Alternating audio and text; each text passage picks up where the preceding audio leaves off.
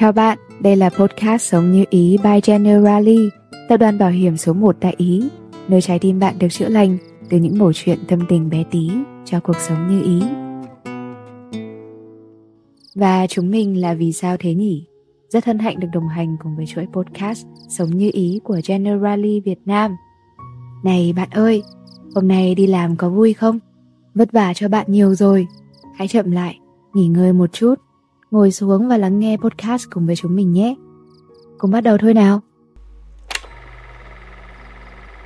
Sau một thời gian gắn bó với công việc hiện tại, chúng ta ai cũng sẽ cảm thấy mất hứng thú và nhiệt huyết như hồi mới vào làm.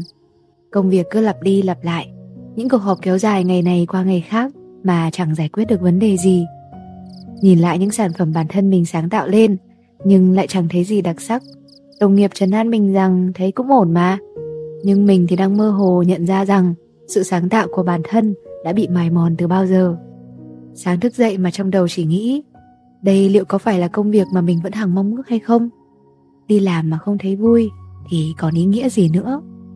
Thế nhưng bạn ơi, thực ra cảm giác chán nản không hề tệ như bạn nghĩ đâu. Ai rồi cũng sẽ trải qua tình trạng như vậy. Làm nghề nào thì dù ít dù nhiều cũng phải đối mặt với sự nhàm chán. Nhiều nghiên cứu đã chỉ ra rằng sự buồn chán vừa là một lời cảnh báo rằng chúng ta đang không làm được những gì mà chúng ta muốn, vừa là cú hích thúc đẩy chúng ta chuyển đổi mục tiêu và dự án. Về cơ bản thì sự buồn chán là một tín hiệu cảnh báo rằng chúng ta đang trở nên trì trệ, chúng ta có thể đã đánh mất mục tiêu sự nghiệp của mình, và điều đó đồng nghĩa với việc đã đến lúc bạn cần thay đổi. Vậy chúng ta phải thay đổi như thế nào? Hãy thử nhìn nhận lại động lực làm việc ban đầu. Khi bạn đã làm việc ở một vị trí quen thuộc trong một thời gian dài, mọi thứ dường như đã trở thành một thói quen.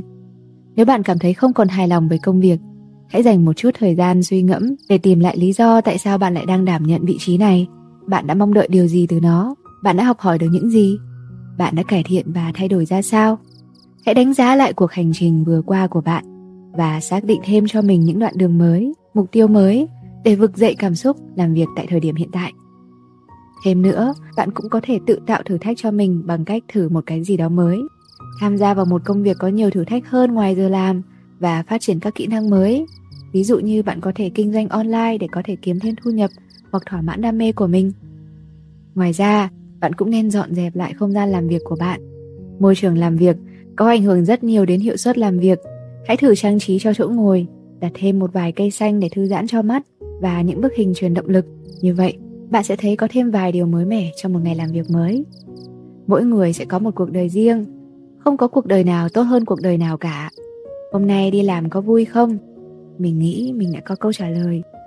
Hôm nay đi làm có thể không có gì đặc biệt, nhưng cuộc hẹn với đồng nghiệp tối nay sẽ rất vui. Công việc có thể thiếu đi sự hấp dẫn, nhưng cảm giác sau khi hoàn thành các nhiệm vụ và nỗ lực hết sức để hoàn thiện ca pê i vẫn là điều rất đáng tự hào. Đôi khi chúng ta không nên từ bỏ sự ổn định để đi tìm kiếm một thứ mơ hồ gọi là đam mê không rõ ràng.